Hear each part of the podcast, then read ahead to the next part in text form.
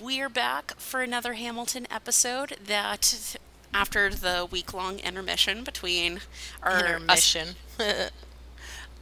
see what I did there. There we go. Tackling Act One, and so you already heard Megan Mann, um, my co-host. I'm your host, Maddie Shook. Welcome to another episode of Once Upon a Stream, and we are back talking Hamilton, and so we have some returning guests with us. So welcome back, Connie.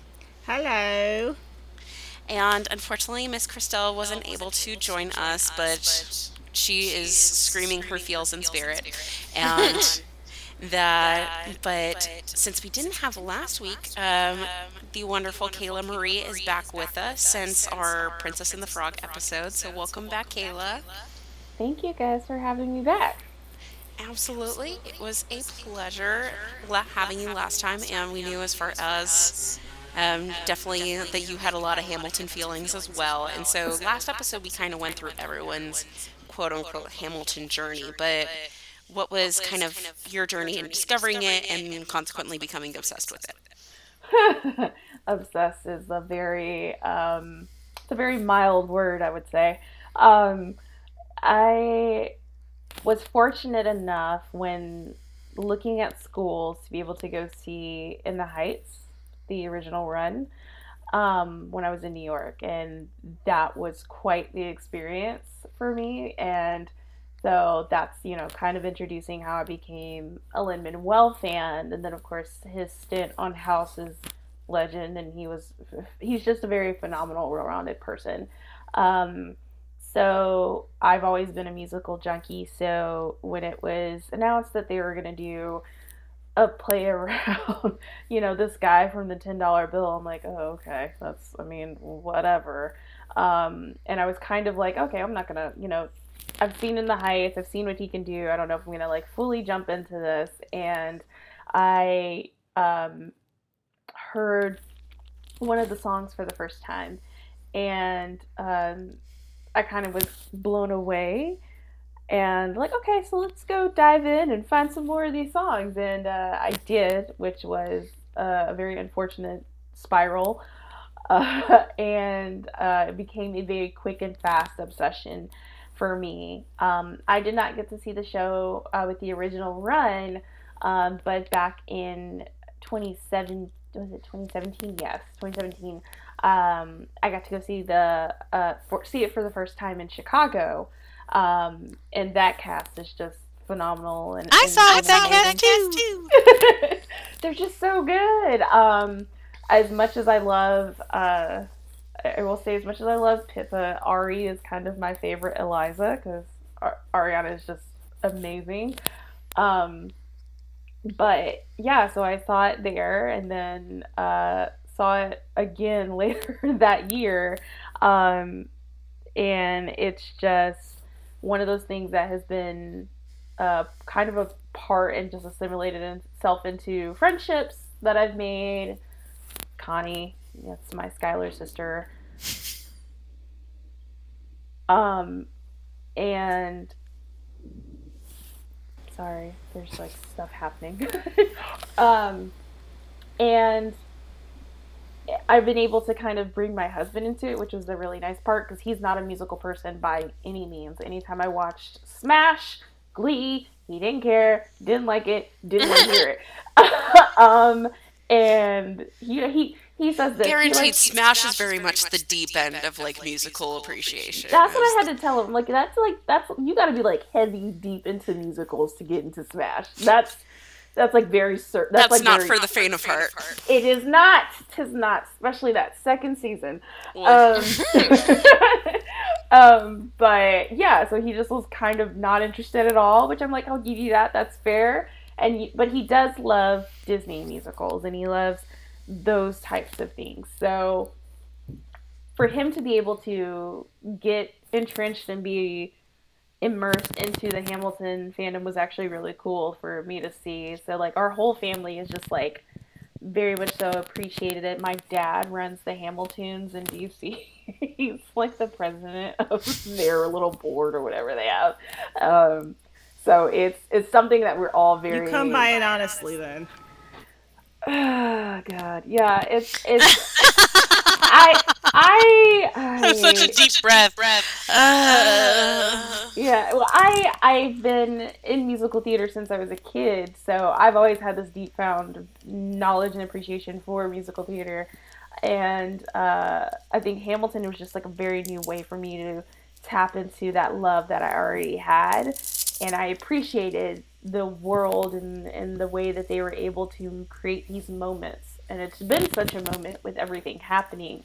So um, my journey has been very much so all over the place, but it all ended up in this one place of just being like, I fully enjoy this thing, knowing that it is historical fan fiction, Basically, and basically. and you know it's not exactly what you know people. I think that's like kind of the most annoying thing. They'd be like, oh, this didn't really happen. They're like, yeah, I've cracked open a history book or two, so thanks, I appreciate it. Um, but You I do- don't say. yeah, it's Yeah. like so weird that we learned that we learned school of science, whatever. yeah, you know, I I can't believe that you know this guy living back at this time, you know, supported these things and these guys supported these things with you know where we are in history. What? So I um I appreciate it for what it is and what it's done entertainment for me, like entertainment wise. Um and the closeness that I now have with these characters that Lin gave agency to to relate to other things I appreciate. So I I've I've loved my Hamilton journey. Um, it's been nice. It's been a nice journey. I found Connie along the way, so it's all good. That, We were that's friends cool. before that. No, you weren't. Not according to her. No, you weren't. You weren't. Well, that's fair. We knew each other before that.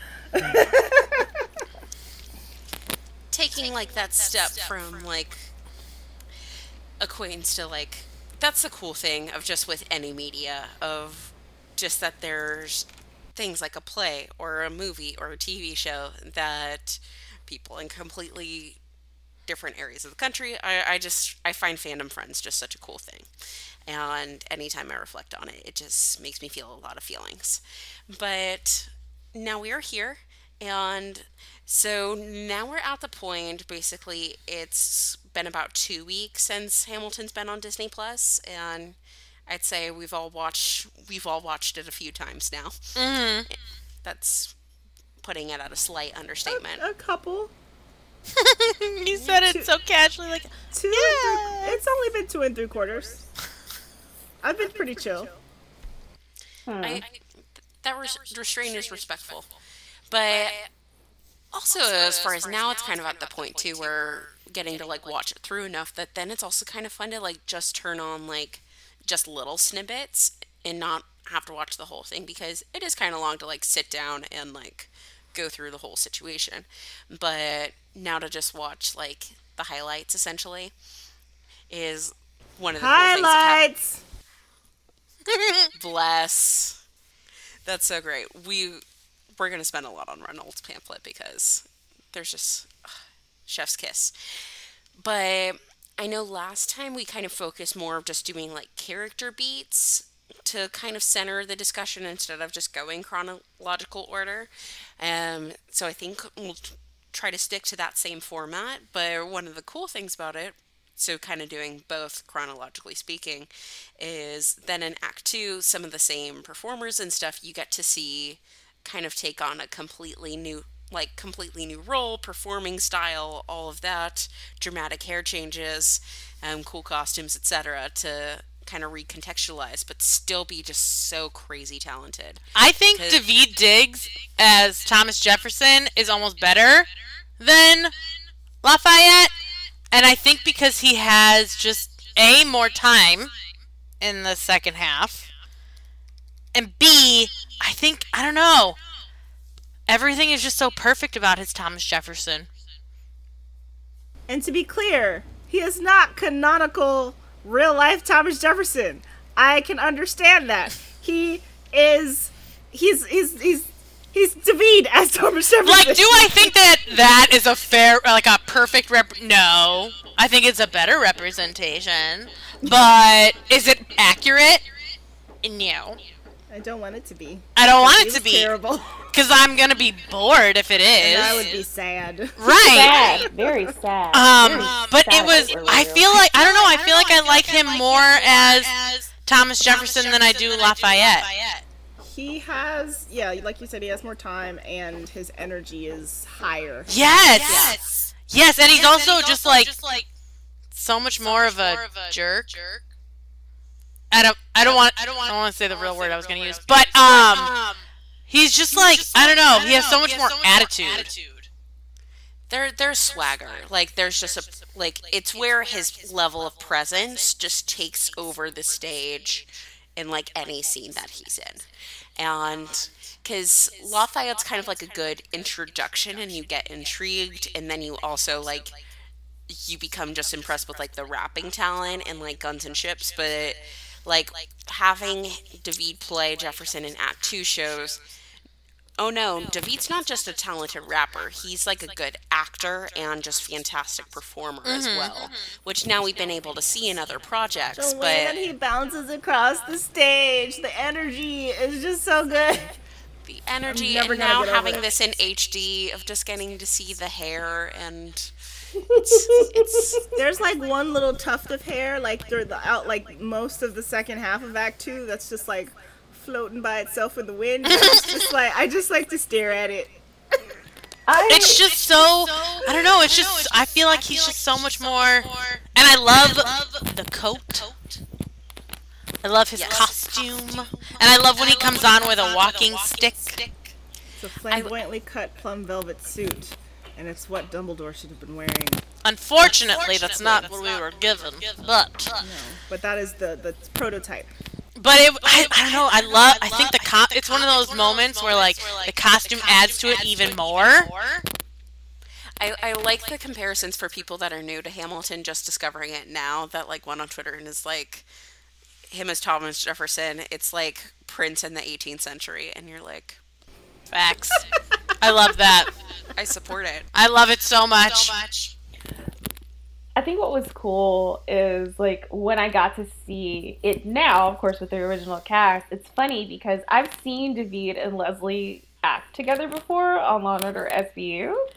Um, so like the dynamic here is completely shifted and different, and to kind of see them now in this context, uh, is really cool. So I was like, oh, okay, this is this like really works on stage. They they work together really well. They need to be in more things together. Um, but also, you know, Daveed is just kind of great So at one of the- Yeah, one of the comedic beats that I never was able to like witness through just having the recordings and not seeing like actually played out on stage. Is it when he said France? No, that, that's that's also great. But um, as as far as the start of Washington on your side, when like basically Burr shows up and starts singing, and Jefferson just looks over like, "Was I talking to you? Like, just why? Like, why are Where you did you here?" even come from? I like. I yeah. I like that one. That one was so funny because he just like he's like. Uh, it's like that moment on The Office that is in like every meme ever where she just creeps up behind him. He's like, "Oh God, where did you come from? Oh my oh, God." The Angela sneaking up on Dwight me. Yeah, there we go. I don't watch The Office, so I just don't know all of their names. But Yeah, it's a very popular office like moment. It's Exactly. probably my- And it's, it's- probably and my husband's favorite office moment. He, he like whenever anybody sneaks up on him, he thinks of that and he giggles. But I think that that mo like I think that's one thing that I wish I could have seen like live is seeing all these beats that you're just now seeing. And we talked about that in the last episode because so Connie saw 15 different casts, which is whatever. But um, It was not that many. it was that many. So I was saying, not to like Rosie O'Donnell level, like. so I was saying how when I saw it in Chicago, like there were certain things that I was really anticipating, like in this that I didn't realize weren't in every show. Like when they're introducing themselves and she's she like drags out the fact that her name is Peggy, and she doesn't do that in the recording, but she did it in Chicago, just like when King George performed in Chicago, he like tapped his feet along with the music, and Jonathan Groff didn't. So I was like, oh, these little things. I feel like that's for everything though, like little things that you see different casts with, like they all have, bring something different. But I like those little things that you see where you're just like, that was funny. I like that. And so, yeah, it's a lot of fun of just kind of seeing how some of like the different like actor dynamics change with like the different characters too of just it's so like especially seeing now it actually played out and not just like through the recording seeing how vibrant and like passionate oak is as hercules mulligan to then see him like so chill as madison it, it's such a weird like dissonance to it but just you're like oh these people are so talented It's like But- annoying how talented they all are. everyone's just extremely talented and good looking and it's it's just it's a lot It's annoying. Yeah, it's not fair how It's not. per- like like Renee is perfection, and it's like, well, that's I don't appreciate it. Like I appreciate it that you're talented, but ma'am, Please give- stop. Can we have a post- crumb? Just She a crumb. posted a picture of herself the other day on her Instagram. Please don't say was without just like- makeup. Please don't say without makeup. No, it wasn't without makeup. It was just like a photo shoot. So I was about to like a real socially mad. distance photo shoot. I think someone did at her house or whatever, her like grand estate. And she's wearing this like slouchy dress. And I was just like, wait. Since when do you look like that? Like you can't look like. I'm glad you don't look like that all the time. Like she looks great all the time, but it was just like a specific kind of great where you're just like, oh yeah, don't you can't pull that out every day. What was annoying, what was annoying is last month when Zoe Bell did her like women in Hollywood kicking ass. Oh my god, that was the greatest video of all time. I watched it like 30 times. But Renee is on there, and I'm like, God, forgot she also kicks ass at doing action stuff. Like, why is she? I don't understand. Like, how? Like, uh, man. Also, thanks. a like watch recommendation if you want to see Hamilton people do non-Hamilton things is The Get Down. Oh yeah. Renee, oh yeah. Renee is in it and is disco fabulousness, and you also get a little bit of Daveed in there too. So, also just the main cast is, ano- that's another just crazy talented group of people. But trying to kind of stay on point. So, yeah, we talk about Angelica since we were talking about Renee. Yeah, let's do it. That was So- a good segue. I like that. Um, you know, So it's a little bit of cart before the horse as far as, you know, Angelica's kind of big act two moment for me at least is Reynolds pamphlet. So we haven't really talked about say no to this yet, but like we can kind of do it backwards. she does leave, so we could talk about Eliza first. You sounded Or should we so talk about depressed Jasmine about that. You're like, ugh. I mean, I just always want to talk about Renee and, Eli- and Angelica, but you know, we can talk about Peggy. I mean, Maria. Yeah, she switched that's roles. Yeah, Peggy. Peggy uh, becomes a harlot. And not only just a harlot, but in a red dress too, to really drive the point home. And the red lipstick, yeah. To drive that point home. Okay, so I bring this up a lot, and fortunately, my good friend and former guest on the podcast, Amanda, um, she has taken my point and ev- evangelized it on Twitter since then. But Say No to This is what convinced me that Jasmine Cephas Jones needs to play Megara in a film adaptation of Hercules. And because, sh- like, the sultriness that is needed for Meg, that brings out. also rock that high pony. Yes, she True. can. Mm-hmm. Mm-hmm. Like, it, it just needs to happen now. And it's one of those things, sometimes you make a fan cast that you know, like, the chances of it happening, you're like, it's not super high, but now I'm, like, so firmly in the head canon of it that whoever they do end up picking, I'll probably end up being disappointed, which is a bummer, but, like, it's also just so perfect. And it's interesting seeing i know i kind of brought it up last time watching say no to this um, because it's been so long seeing Lin in Hamil- hamilton mode that just because at this point I've just so tied him in with like Disney and like Moana and Mary Poppins and just like being a precious cinnamon roll with his cute family and stuff that like you just see the family friendly version of Lin that then you're like, oh, but he has game. And like, Someone recently pointed out that you know he acts with his eyelashes a lot, and then I like turned the, the, the musical on, and I was just like, oh wow, yeah, it's just a lot of eyelash work. Like he just like flutters them and like looks under them, and it's like his eyelash game is is really working for him. It's a Puerto Rican thing. Yeah, that's true. Yeah, it's Man. Thing. That's how they get all of us. That's not how my so- boyfriend got me, so that's annoying because he doesn't do that. I'm gonna ask him why he didn't get that Puerto Rican gene. Now I'm mad. Yeah. Just like where your, where's your eyelash game? Like you need to step it up, man.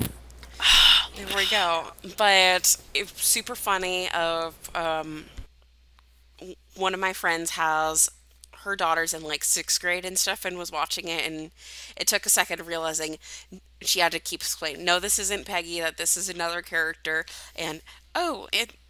Well, what's happening? Why are they kissing? Isn't he with Eliza? And she's like, Yes, honey, that he's having an affair. Like it's not good. She's like, "Oh, what's an affair?" And then it was like, "Okay, pause." I know they took out the f bombs, but they ain't take out a lot of the stuff that kids are still gonna have questions about. there's there's still questions of talk of sometimes men are trash and things happen. Mm, most of the time. Yeah. Valid, but ah, that song is so good, um, and just seeing it play out too. Of once again, just being the only person who hasn't seen like the staging and stuff of versus like what you have mentally pictured. And I know this is going to sound a little bit ridiculous, but and this is a very niche re- reference because only like a few hundred thousand people watch Crazy Ex-Girlfriend, so it's not like a well-known thing, but in Crazy Ex-Girlfriend there's a song called We Should Definitely Not Have Sex Right Now. And It's one of the best songs in the show. and that's kind of like how I pictured basically say no to this playing out. And so like they don't full on do that. They just like kiss and then there's just like lap sitting and stuff, but it's still like there's just palpable tension in it and it's a great number. Of- It shows like Hamilton goes there, which I, I appreciate. Which we saw happening. Indeed. And also just like Jasmine's vocals are ridiculous. Um, since we're at that part of the play, though, I would just like to point out, as I always do, because it is one of my favorite facts about the show, is that in Take a Break, which is Kayla and I's like song. So, you know, shout out to you. She's the Angelica to my Eliza, and then we sing that a lot uh, to each other on Instagram. but in that song, at the beginning of that song, Hamilton says Macbeth. And literally, that's the moment where everything goes to trash for him because he stays in New York and has an affair, and all his financial decisions are stupid and great and terrible, and he makes political choices that are stupid, and he's just like, "Yeah, I'm gonna tell everybody about my affair. That's a smart idea." Um, so it's my favorite thing because he says Macbeth in the theater, and you're not supposed to do that. It's so true. Because it's just the turning point. Because up to that, we get the introduction to Jefferson. We have the cabinet battle, which is super fun, and that.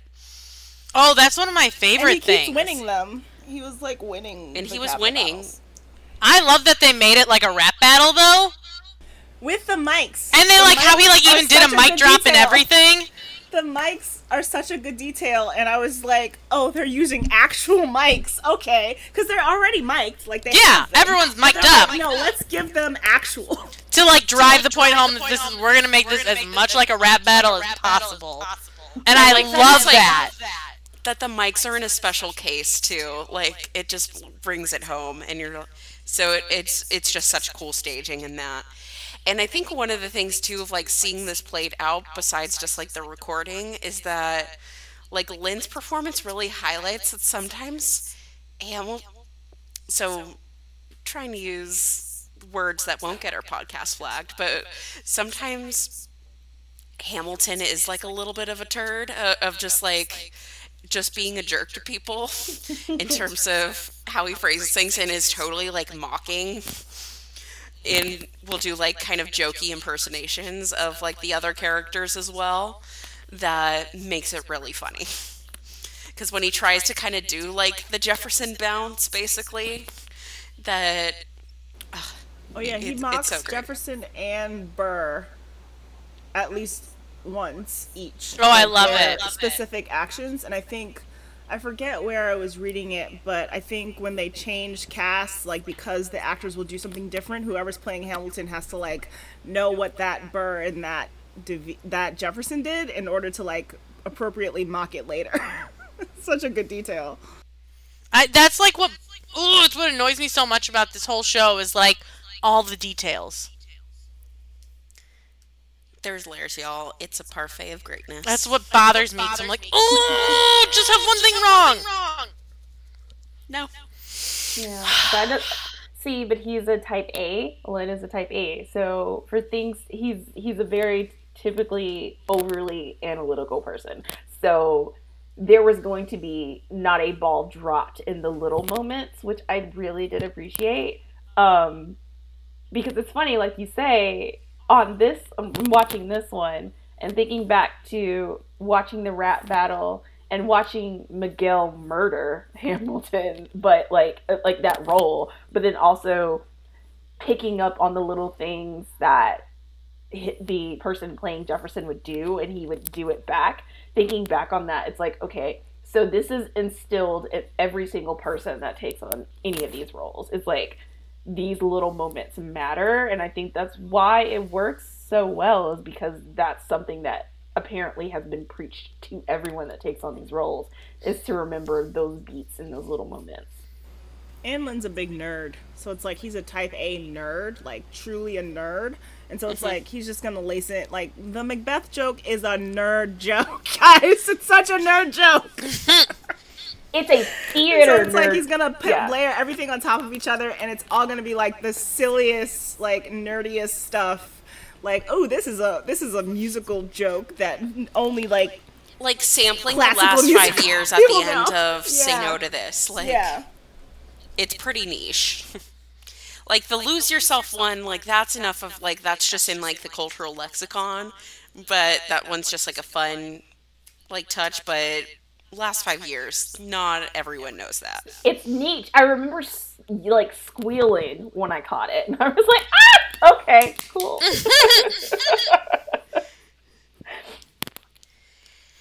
And then, like, so the one thing that's kind of sad with Act Two is then pretty early on we lose Chris Jackson as George Washington. But Oh my God. through it, But you get that same moment though as he's walking out. King George walks in and he's like, "Goodbye." but before we get to King George, that just the runs in one last time, y'all. Like, it's a lot. Just Chris's voice, I, I, I literally can't. Oh, it's so good. It's so good.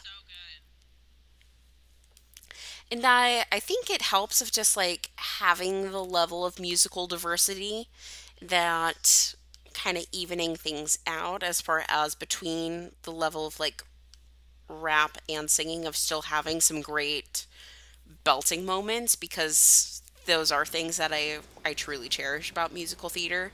So But yet you need those for those big emotional kind of beats, you know. But also, it's so interesting how, like, you know, again, this is historical fan fiction, so I don't care about George Washington because he was terrible. But like the fa- the way that Lin was True. able to make his farewell speech, this like em- like huge emotional song. Like that's how. Like you made some old dude, 1700s dude's like final farewell address into Basically this rousing number that Chris yeah. Jackson can like you know flourish at the end i'm just like but how do you how do you do that because like the way that they start with like hamilton saying it because he's writing it and then like they you know they switch places and then chris is singing it and you're like oh my gosh and i'm just like how did you no how did you do that because he's because Lin's a guy who is very close and loves his dad. Hamilton, idolized Yeah, daddy issues. Mhm. daddy issues.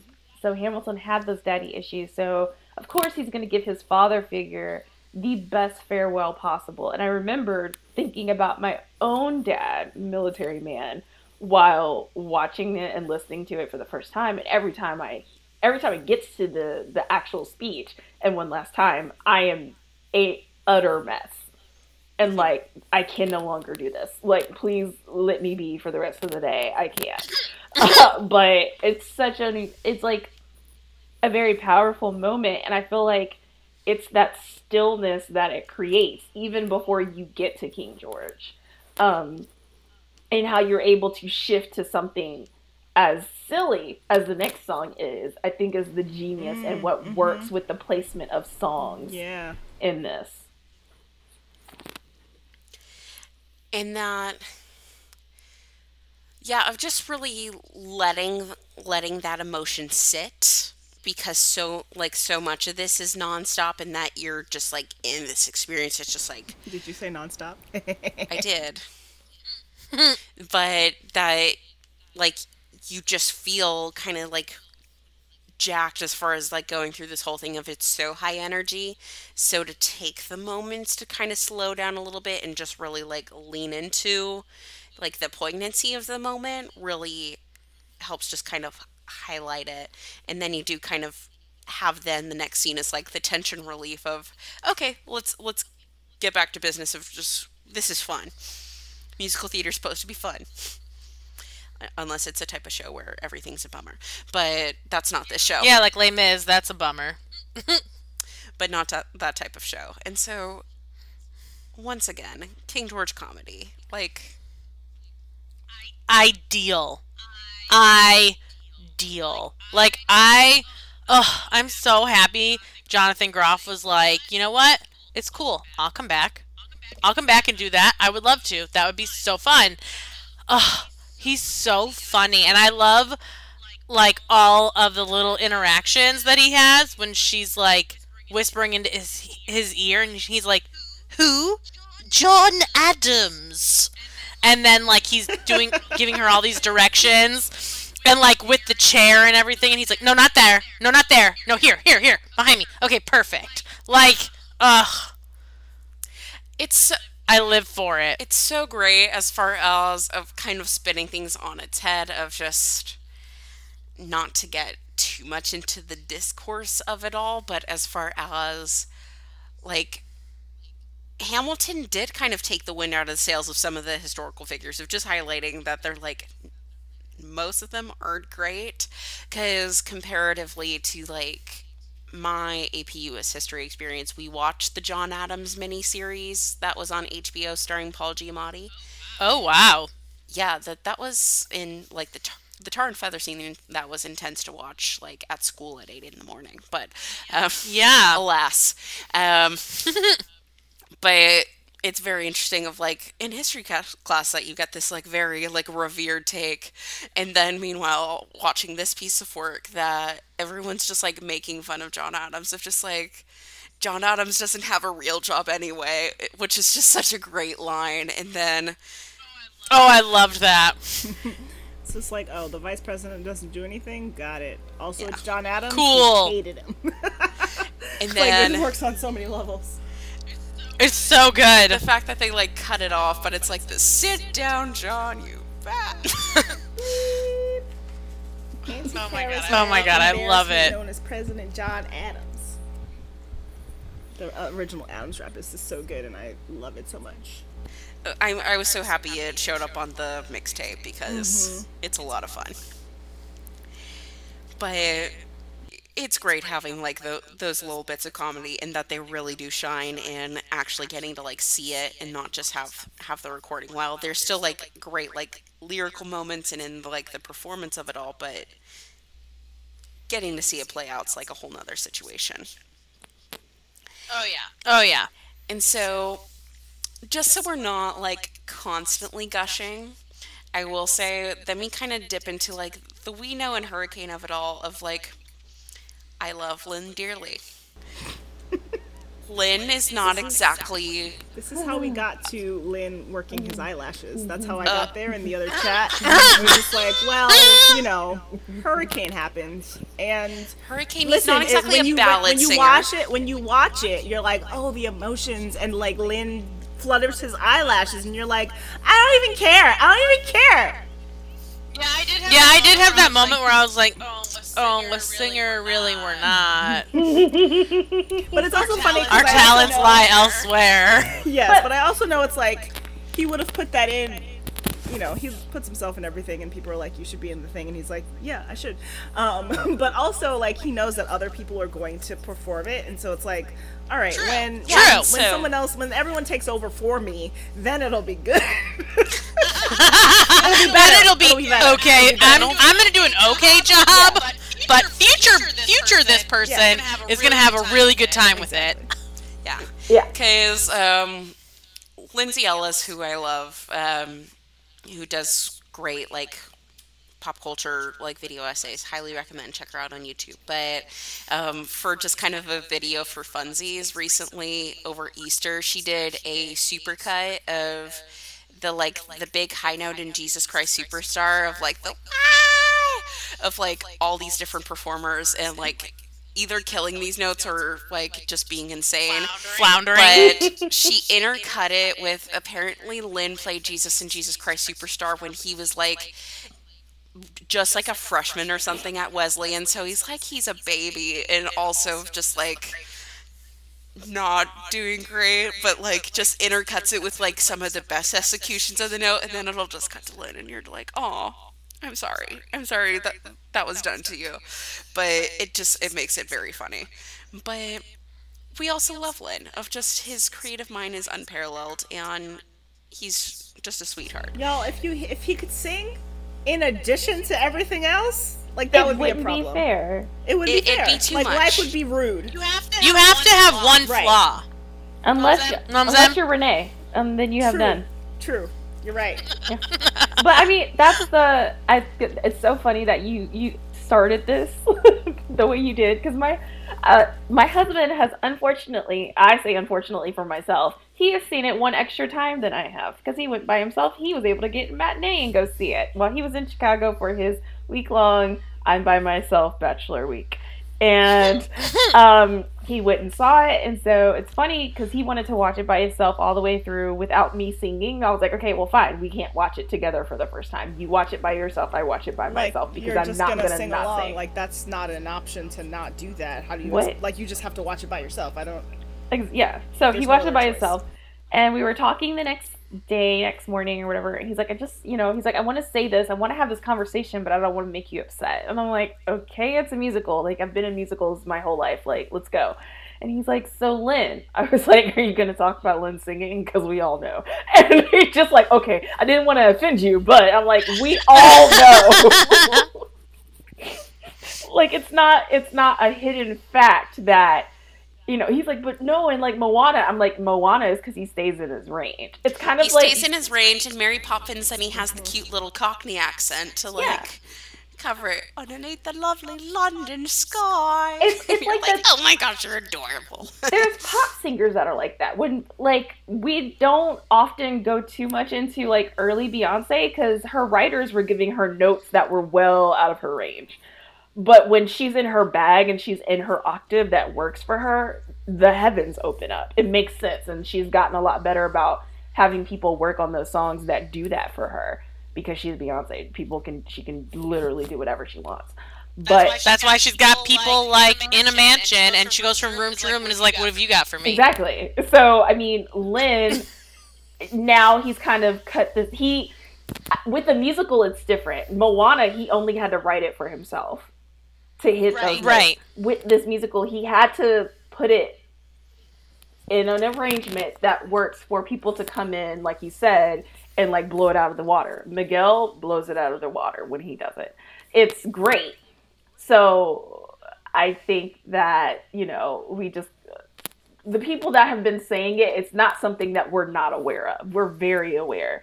He is very much so a New York kid outside hanging out street rapper that's what he does. That's his shtick. That's how you know you learn things about him, especially when he was on House. That's how he was introduced as a rapper. So it works for this setting for him to have these notes that don't necessarily work. And Hurricane is not my favorite. Like I was watching it with Connie as like a live watch, and I definitely went and took a bathroom break during Hurricane. I was like, I'm not. She disappeared, and I was just like, "Well, I already know. I don't even need to ask why."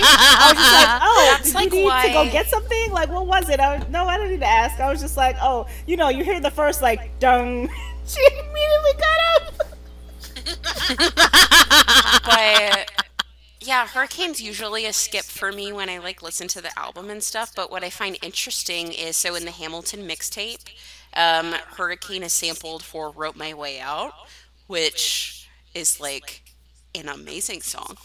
Um, and you're like, oh, okay, so like the bones of the song work. It just just hearing it in the soundtrack, I was just like, uh, it's it's the one you skip. But you know, even the best of musicals will have like the song that you skip. Like there's over 40 songs basically in this whole thing, so you needed one. You mean like one? You mean like one fine day in Wicked?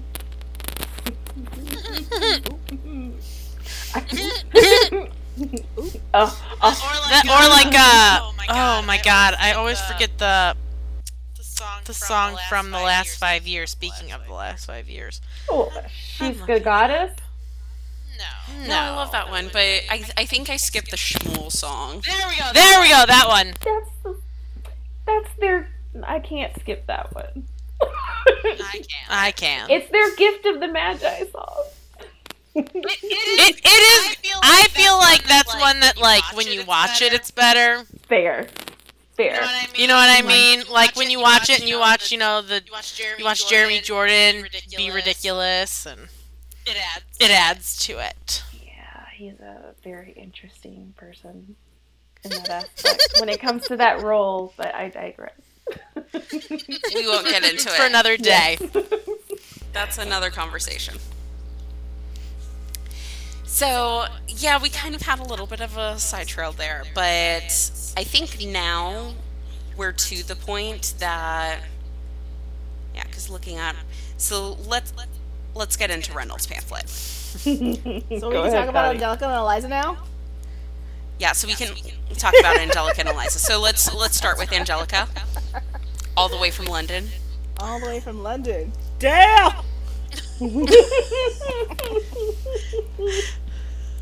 So, s- quick side note of just personal story um, time that the like the little like asides and just like ad libs in Reynolds pamphlet are like an inside joke between me and my sister of when we were in like peak Hamilton obsession. Um, we would just say those to each other to like make each other like smile and laugh and stuff. And so one time we were on vacation on a cruise when that was a thing that people did once upon a time. Oh, I miss it. But alas, we were um, getting like family photos done and stuff of like we need to take some like nice photos to like give to the like the grandparents for like presents for Christmas type thing.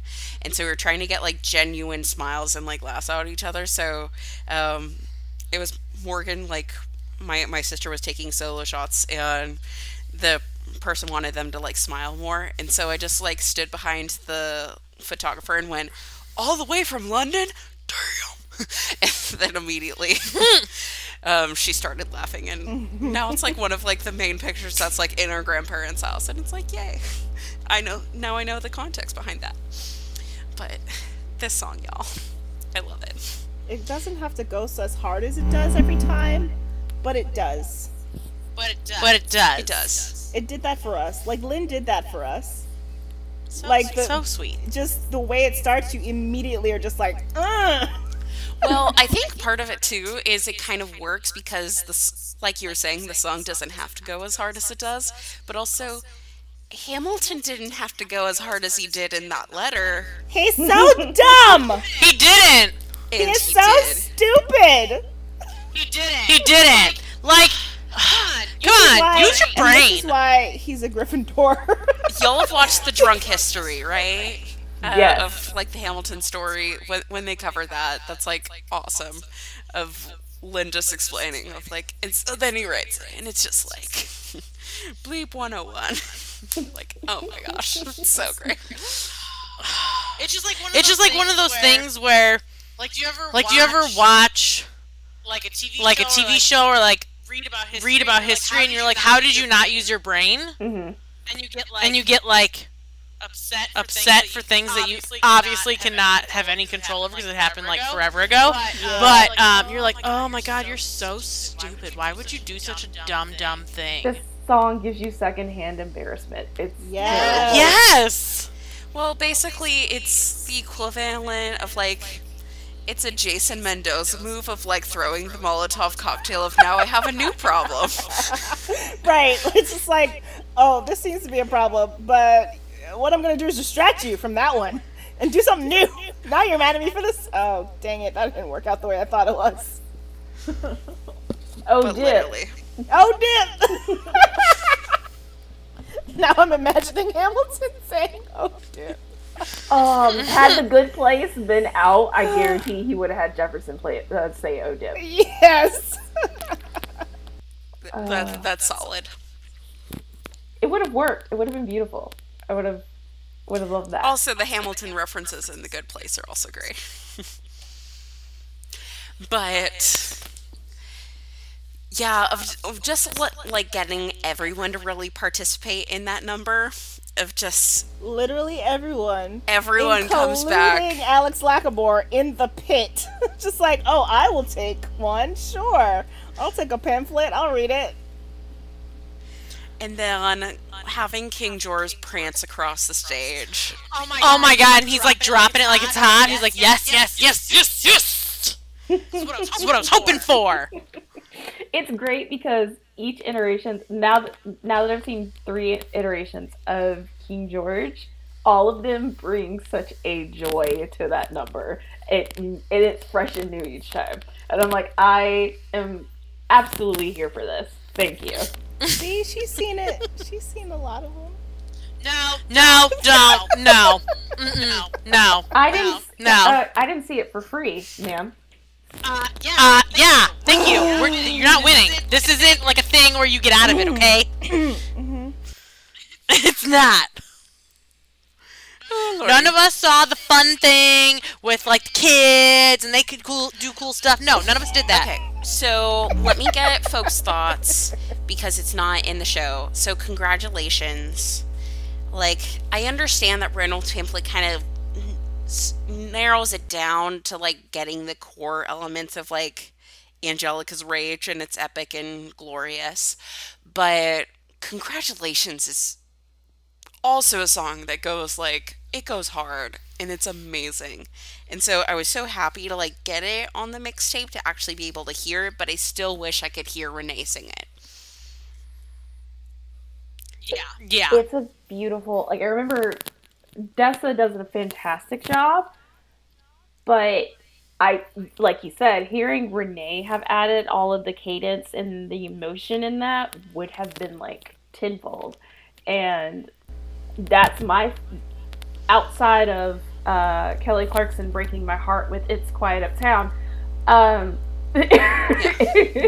I uh, that congratulations is my favorite by far, Yeah. and You I have invented a new kind of stupid. like, a Yes. damage you can never undo kind of Dude, stupid, and stupid. open all the cages at the zoo kind of Oh, that's stupid. stupid. You truly Ugh. didn't think this through kind of stupid.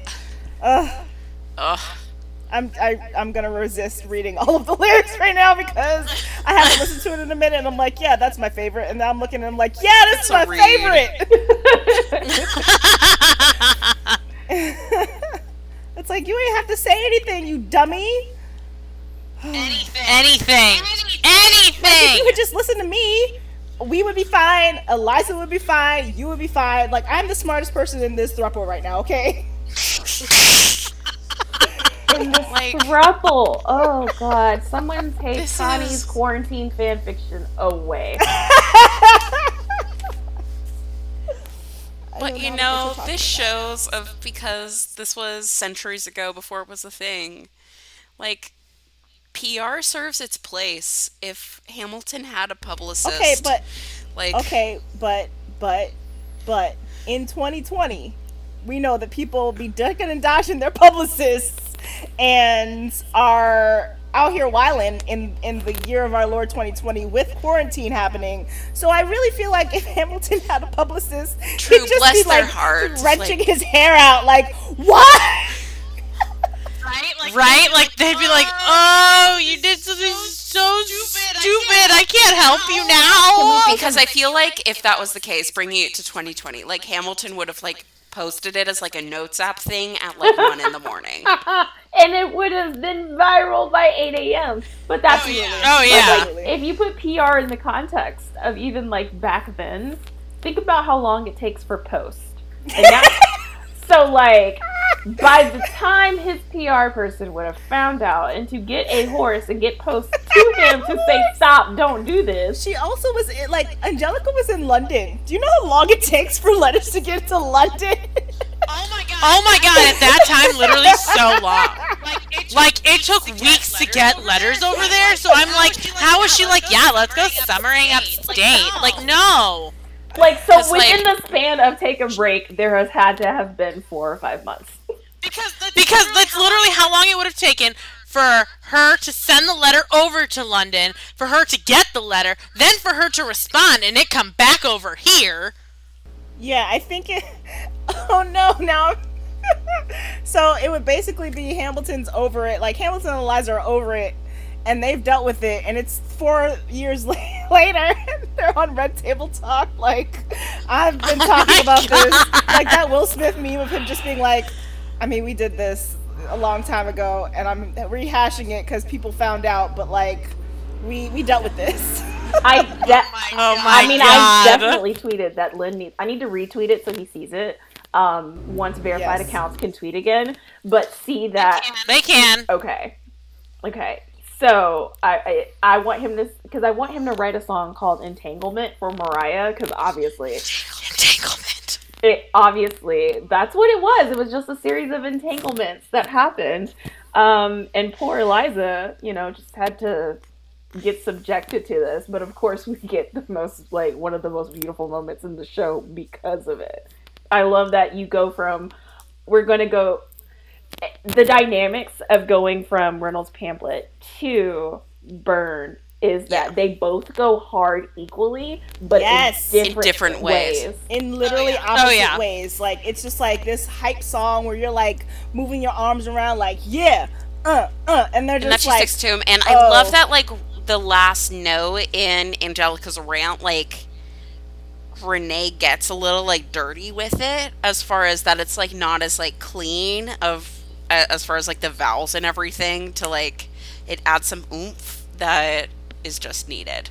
And you're like, yes.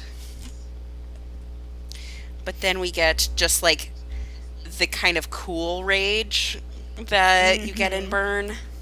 I is saved the perfect. water you wrote to me. I'm literally never gonna get over the fact that Lin and Renee literally watched every single night in the wings her sing that song. Every single night. They never missed her, perfor- her performing that. They were like, we're just gonna stand here and watch her sing this I mean, every night. I mean, yeah. Oh, it's so good. It's so good. It's so beautiful. I mean, obviously, it's not like a beautiful song for her, like the you know subject matter. Um, but it's like beautiful to listen to. Yeah.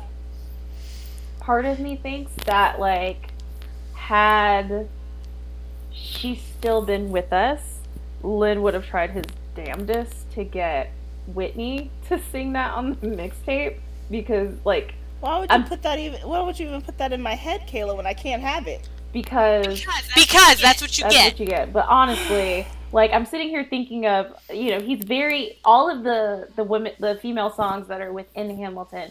He pulled from a lot of '90s R&B, and of all the songs and albums about being jilted and rejected and you know cheated on, that's Whitney's like wheelhouse. So now I'm thinking like, yeah, he probably would have done everything he could to get Yeah, Whitney to do it because on Whitney that. was counting the counting the receipts. You know, she said, You went out to dinner with mm-hmm. four of y'all, fr- you you know, six of y'all friends. But four of them, they must not have been hungry that night. So mm-hmm. that's interesting. It's I, I do love that he's pulled all of that influence and put it into the show, and you can kind of pinpoint the song. He's pulling from Deborah Cox, he's pulling from Tamia, he's pulling from Whitney, and he's pulling from Mariah. Um, more more specifically, Mariah's "My All." If you, I've literally done this. I've played Yeah. "Burn" and "My All" back to back. Oh no, that's what I'm gonna do later. Alrighty then. Oh no. Yeah, I've done it. And when you do that, you play my all and burn back to back. It's literally like, oh, ouch. Like, wow. And When you just want to sit in your pain. yes, yes, sit in it and sit in it and listen to it and just kind of go through all of the minor keys and be like, oh, okay. You know, but that's like the beauty of that song is minor chords have such a a resonance with certain people and i think that that's what burn does is because it captures that hurt there's no other key it could have been written in other than this key and it's it Key of pain. The key of pain yes the key of pain and hurt and betrayal so i uh i fully appreciate Also, cathedral. all of it Wait. You wrote palaces out of paragraphs. You wrote cathedrals. Like I just, Lin, why? Well, one, why are you like this? Two, he went to the mariah school of lyrics but it's just like so fascinating to me that like he wrote all of them, guys. Like he wrote all of them. Those were in his brain. And but like, but like they're all different types of songs and genres and pulling things from different places, and they're all kind of perfect. And I'm just like, but, but how? And like the fact that like Right. he kept writing and like stuck with it to see it all the way through instead of like just coming up with like one good sentence and being like, "Yes, I did it." And then just like not doing anything else because if it's one of those of like that's such a like great lyric that you sense of like wouldn't you just do like a victory lap and like go get like ice cream or something to celebrate of like I wrote that thing but without actually finishing the song. But fortunately, like Lin just sticks through and just lets it like pour out of him, which is and then like editing it to have all these influences and great things makes it just so like literal perfection. And I think He it's like he just loves music so much. yeah. So much.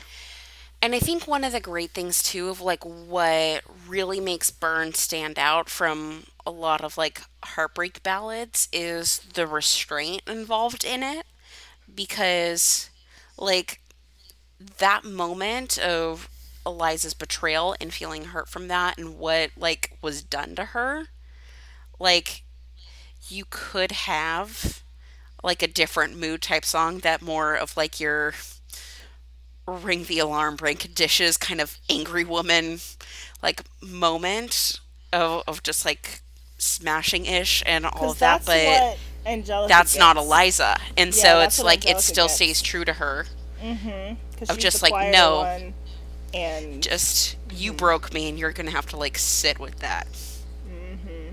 and Angelica's like, And I'm done. congratulations, and she's all up in his face like, and you did this and you did that, and my sister is mad at you, so I'm gonna fight her for her on your, I'm gonna fight you on her behalf. Like, she's, she mad. Which kind of makes sense too, of like it's like the family dynamic of like when something happens to one of your loved ones, like a sibling, that you're like more mad than the like offended party. Cause like I remember when like a couple years ago when there was a situation of like that my sister got ghosted by this one dude that went out with her like from our church and stuff and i was like on the warpath but she was the one who actually like got ghosted and i had to be like maddie calm down. It's okay. We're, we're gonna move on. But i'm like no but like yeah. And so that's that's what good sisters do And so it shows kind of like the differences between those two characters because you know the like the meme of like the one person that like created like the entire banner outside their house that said like welcome home cheater.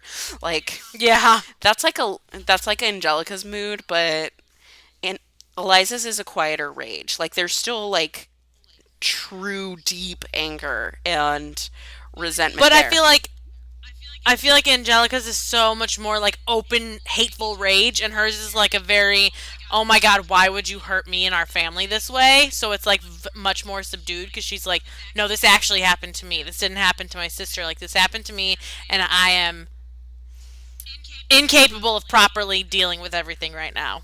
yeah. Whereas the sister, Whereas the sister just blindly blindly angry. And That's because normally how that goes with siblings, though. very true. Mm-hmm. Very true. And because of like it's so restrained throughout, I'd say the two biggest moments of like the perceive you, you, you, that that part, and then the last line of the song just have such a wallop of a punch to it because there is so much like holding back on the rest of the song. Yeah. Yeah. Ugh. And it is it is one of the songs of like once you get to like that mode you either a like go like Kayla said of just find all of the minor key songs and just kind of like dwell in that mood for a while or you have to like just like pause it and like I can't listen to music anymore of Can just we like get back to politics, please? It's like I feel like the second half is like, ugh, so emotional. Yeah, it's a lot yeah, of just you like get these like moments of pain and then people just being like Whereas, can we have fun again right, and then the first half is pretty much just like all fun, Yeah. and then the second half you're like, well, this isn't what I wanted. It's like, oh, because this wasn't what the first oh, is this was a like. tragedy? Cool. Cool, cool. Didn't know that's what I was signing up for. Uh, But that's also the the thing about the like historical like accuracy like oh my gosh hamilton's portrayed as a hero. Like this this musical is a tragedy. It is not a like hamilton was the hero of he's the, a of the- protagonist not a hero. Right like, he's not the like the the savior of like it doesn't make any commentary on whether or not like the things he did were good just that they were lasting which like right, but I think that's such an important thing to note because I feel like so many people view history through like a heroic lens, and that's really not how it especially should the be. founding But fathers. especially uh, right? And especially if they're on money they're like okay if they're on money then in God we like trust on money. Right. So hello obviously they did really great things but not really. Yeah, so it's just like frustrating when people are like, well, you know, this story really like makes the founding fathers seem really great. Like, I mean, Chris Jackson like belts out uh, Washington's farewell address, and so it's like Washington gets a little away with it, but like Jefferson's trash in the thing, like they're fighting each other. Hamilton's trash, he makes trash decisions. Like nobody's an actual hero here except for Eliza. and i feel like that's something that like people go into um certain things with that knowledge thinking that that's what's going to happen like oh they're the hero well we need to, we're glorifying them not really because like as you watch you're like well thomas jefferson obviously wasn't that great of a person even though this isn't historically accurate But, but it's not like they're creating, creating whole whole people out of thin air. Like these people actually existed. He obviously, He did his did his research. It's just hard. It's just hard for people to realize that like not everyone's great. It's true And that is not Lin's fault. It's not. It's not. his It is fault. not It's his fault. It history's fault for not teaching us that. Boom, Boom, roasted. Lawyered. All right, and then well, there's then, more like, sad because you get like a Philip- brief reprise before Brief. like the briefest of the briefest. like of relief before even further pain. Philip, man, Anthony Ramos just Anthony, man. Ugh, Ugh, I literally, I watched watched a the movie the other day. Oh, I watched Birds of Prey the the other day. And, um, And um, before that, before that, you know, obviously they run trailers before DVDs and everything. And And one of them was in the Heights, And I'm like, and I'm like, oh, you're so, you're good, so in good in this trailer, just the trailer. Like, Like, I know you're, I know you're in the whole movie, but like, ugh, I don't know if I'm. I don't know if I'm ready for that because you're so good. So, and he was So so, and he was good so in good in Stars Born. Ugh. Feels. He's good in like everything. He's such a nuanced like performer and actor. Um, unfortunately, like watching him be Lawrence has been kind of tainted because he kind of plays that same character when he's in She's Gotta Have It on Netflix. Um, so it's funny. So I just picture Lawrence just with gold chains and gold teeth, which is great. Uh, and just being completely out of pocket. But um, Anthony is just one of those people that is naturally talented. He may not have been like technically trained like everyone else, but he is so like entrenched in knowing that he's talented but doesn't show off that he is. And I think that's what makes him so likable. Um, and it makes it even tougher um, when he's Philip to watch because you're like, oh, I really like this kid. And then you're like, oh no. Oh no. I do like. I do like that part though when like he's nine. he's nine, the biggest and he nine-year-old stands up and, seen. and then he like stands up and like gets really excited to like nervous to rap, and he's like, uh huh, uh huh, yeah, yeah, yeah, and then you know you can't write mine, and he's like super stoked on it. Oh, I love it. It's just precious. And then we once again get to see Miss Ariana DeBose as basically the omen of death because Philip, not Philip, is literally flirting with death, and mm-hmm. so before the pain comes, oh boy. so bringing it back to the Hamilton mixtape, I love that basically because she's Kelly Clarkson and her voice is amazing, that like they already knew they wanted her to be on it, but Kelly Clarkson had never seen Hamilton, so they just like sent her like, hey, we want you to like be a part of this, and she's like, oh, I heard it's like a really big thing, so yeah, sure. What song do you want me to do? And then they sent her "It's Quiet Uptown," and so she has no context for the show. She's, so the way she talks about it is just like, so then you just sent me the saddest song like ever. I was like, okay, I'll, I'll sing it, but like, this is so sad. wow. So it would have been. I been love worse. Kelly Clarkson It so just would have been worse if she had been like fully looped in on like how sad it needs to be. This woman has written some of the most Right? songs in music history, and you gave her this one, and not expect me to fully break down in tears in my car when it released the morning while I was on my way to work. Yeah, I I remember that moment. That morning on Twitter was a morning because he's like, "Oh, okay, so we're gonna announce, you know, here's Kelly's version of." It's quiet uptown. Enjoy, and I'm in the car on the way to work, And it's like, I want to listen because I know Kelly's vocals will be great, but also and then I'm sitting. Yeah, so then I'm sitting there and I'm just sitting in traffic and I just in tears and I'm like, oh no. like, Oh no, oh, This is not okay. like why why are we doing this to everyone? I love it. And then still, like, besides just Kelly's cover of just this song, like, it just, it guts you. Renee just like does the thing. I think I didn't realize for like my first like few listens that it was Angelica like narrating the song. I was just like, oh, duh.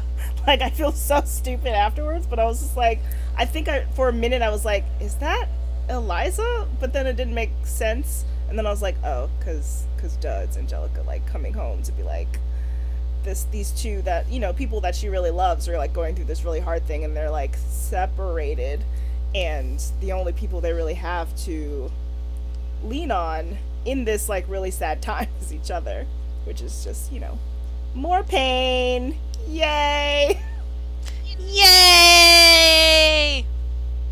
yeah Can we get back to politics? Please. which is also like it's so great of just that it serves the purpose of like what it needs for like the musical and just what the audience needs as well of like we need a break because once again there's still more sad stuff coming but we need enough of right, a like break we to know like this story ends in sadness. Like the man is killed in a duel. Like that's the one thing people know about Hamilton. right? and it's like, oh, you mean this sad thing happened and then that sad thing happened and then he died? I thought we were just gonna kill him. No? Okay. No. That's not how this works.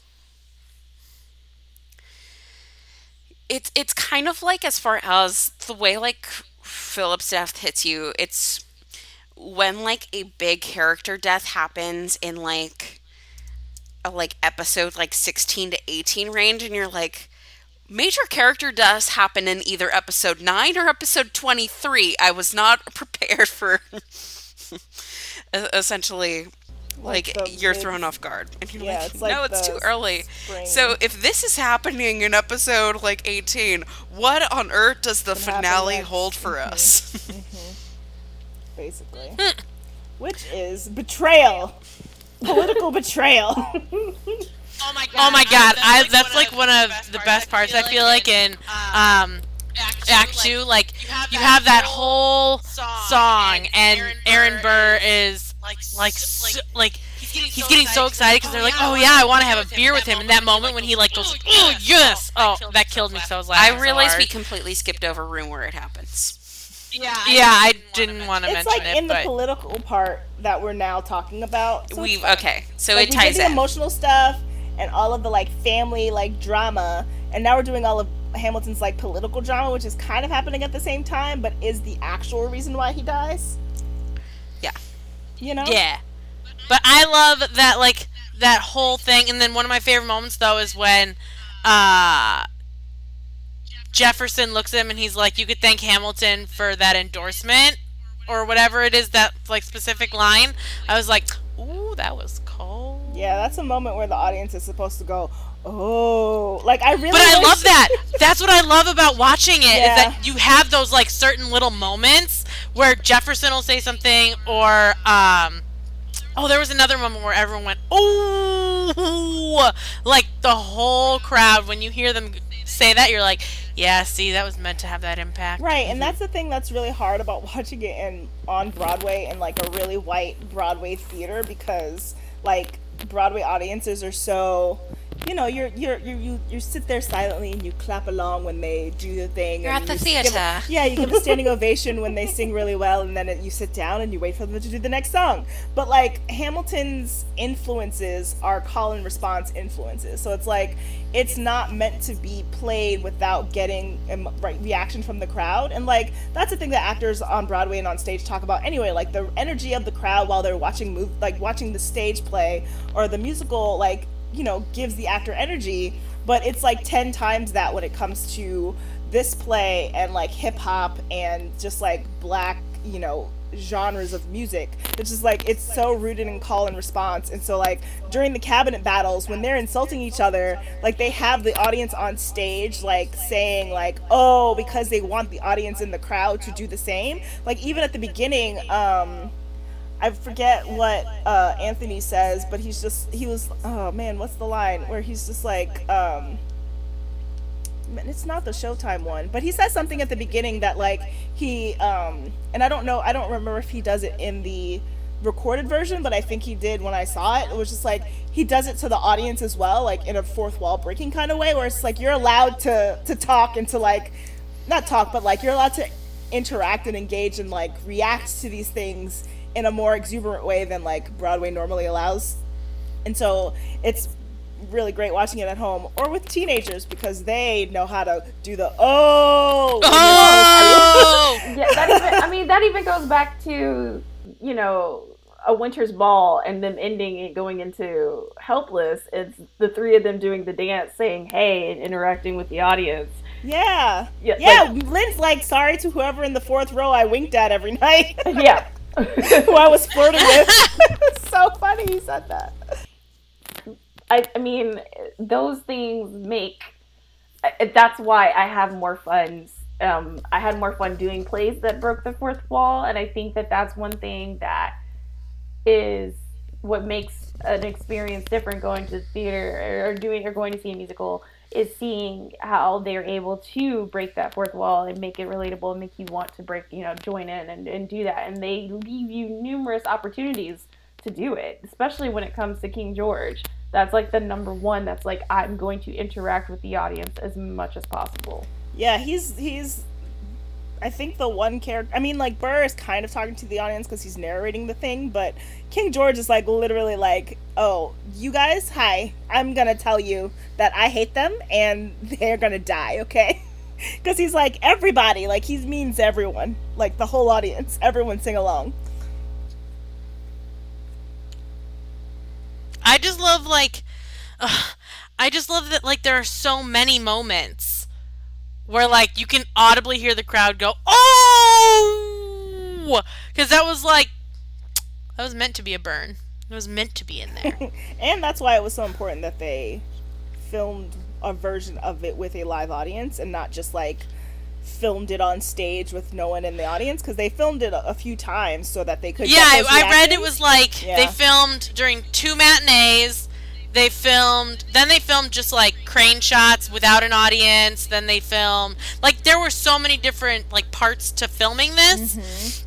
And I was like, man, if you hadn't, because like after the room where it happens, like you're just watching Leslie Odom Jr. stand there for like three minutes while everyone's clapping. Yes. Like, you know that whole room is standing up, and he's just standing there like, oh, when does it end? When does it end? When does it end?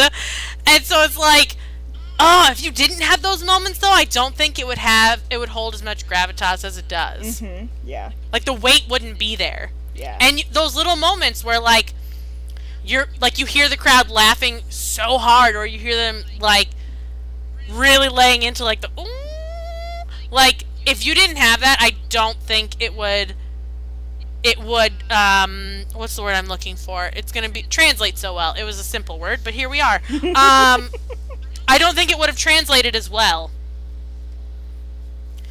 Yeah, and like kind of getting back on track a little bit. I love too as far as of kind of the blend of energies because there are so many like quiet moments throughout Act 2. That room where it happens is kind of it's the jazzy showstopper number of like it's the most like quote unquote traditional Broadway as far as I think there is a jazz square somewhere in there. Uh, I'd have to relook at the choreography again, but like really Leslie's talent just gets to shine through this whole thing. And because once it just kind of builds up to the end of basically it's Burr coming into his own of like, I'm actually going to do something to like further my goals and not just like stand back and watch other people like do stuff that I'm going to play active role in my own narrative. And so it is kind of where previously all of the other performances even because even the emotional part of wait for it he's still not as like on fire as like towards the end of room where it happens because that's where you get like he's really in like the choreography. You have like the the cool moment where they take away the tablecloth and he's like just going for it of like singing hard and dancing around and just like in it you know?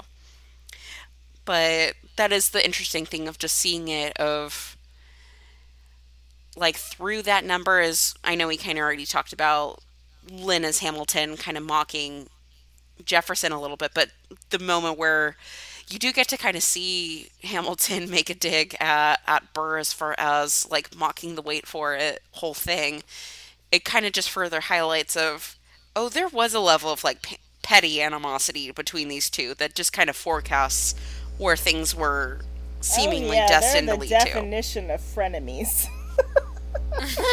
the definition. They should be in the dictionary. i love it I mean, but that dynamic is like, I kind of, I guess, what kind of sells everything and pulls everything together. Um, and they they have that like tit for tat thing, and it's natural. And then once you add in those little moments that are like scripted um it takes it to like an entirely different level. And it like gives you an appreciation for the way that they have the ability to read each other because like you said even with Lin doing the wait for it in room where it happens it's the way he does it it's the point of the finger it's the raise of those eye- he also acts with his eyebrows too connie not just the eyelashes um Very true. Very But- true. it's like when he goes to he does that he he puts that finger up and he goes wait for it and it's it's very taunting and to get that extra fire as you mentioned that burr needs to continue where his journey is going um throughout the second you know through this the through the last act it's kind of like oh wow okay. So it, it's it's it's definitely interesting to kind of see it play out and how they are able to um bring all of that just to those moments and have those beats because it, makes for the viewing experience to be very interesting where it does play like a tv show or it does play like a movie um, outside of it being staged on a stage i think that that's what makes it exist differently than any other musical So true. I love that. That was. Why'd you say it so beautifully? Why'd you say it so beautifully when none of us did? Because she's Kayla and she's brilliant.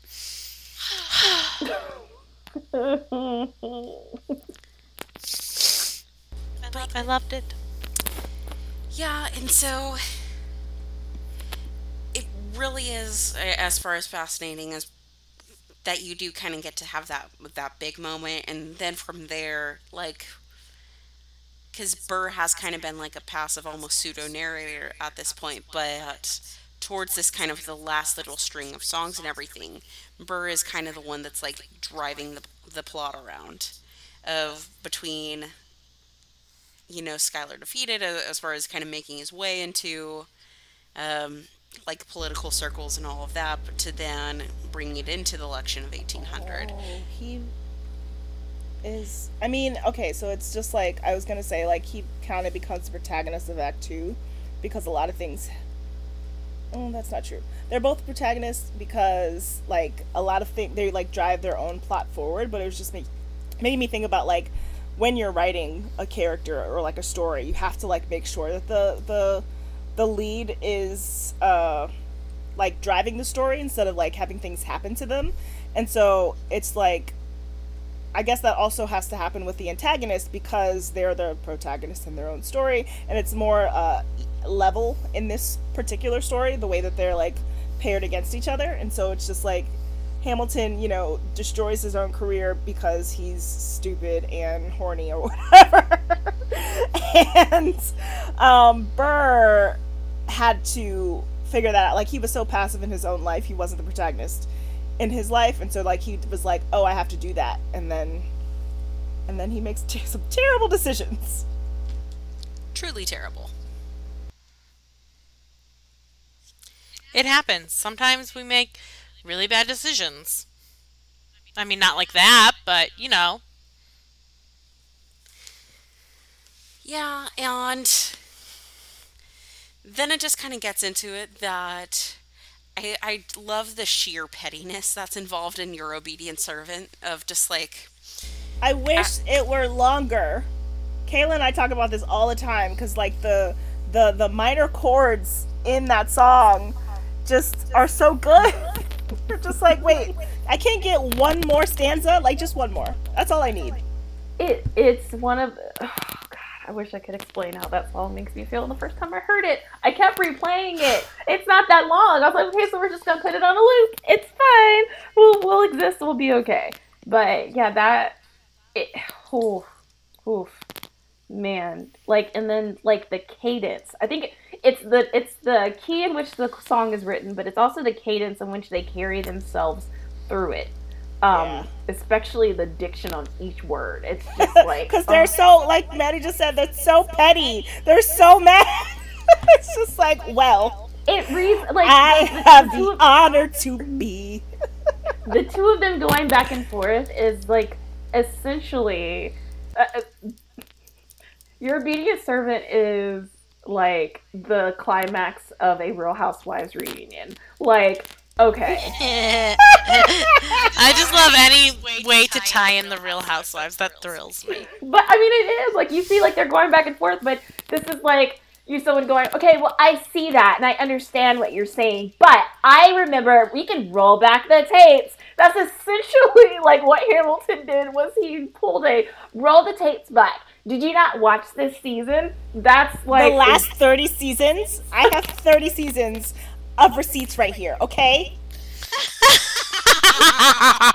and now in my Oh my god, it's so true. but in my head, I'm like picturing like a Hamilton real wife, like a real like Real Housewife entrance.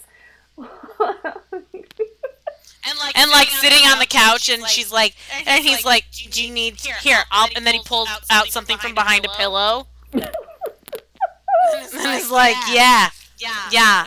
I bet you didn't think I would have this." but it's so it's like the pettiness of everything that he has done his entire life to show up is now here and laid out. And you know, it's also pointing out that also Hamilton is not the instigator in this. In This this is true. it, this entire time. And it's also Burr playing, like, of course, we're listening to Burr. I'm the victim. It's my, like, he made me the victim. But also, it's kind of that narrative of, like, you can only play the victim for so long and till you become the actual villain. And that's what Burr did. He let everything get to him until he said, okay, well, I'm going to write you a letter. I'm going to be the catalyst that starts this outside of you know Jefferson just being petty outside of that but I think that that is like such a great theme that they were able to expand upon is that you know by the way yes this all seems like Hamilton did all of this but also like Obedient Servant is the song where you're like oh Burr actually is terrible because he could have just sat there and ate his food Truly.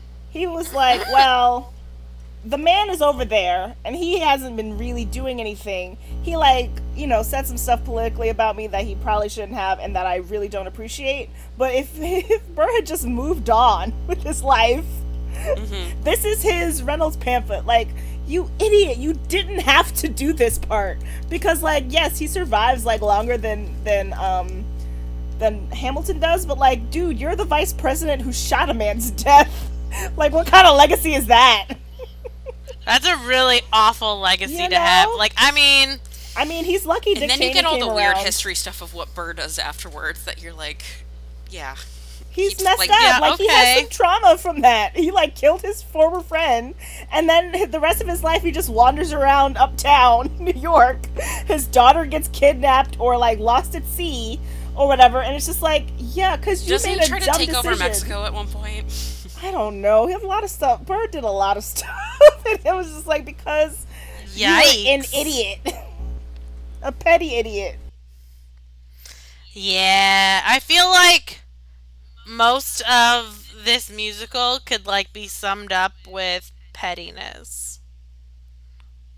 Like Absolutely, because honestly, Hamilton arrived in New York because he was petty. He was just like, well, I'm gonna write a million essays and be like, this is why I deserve to go to America. Thank you.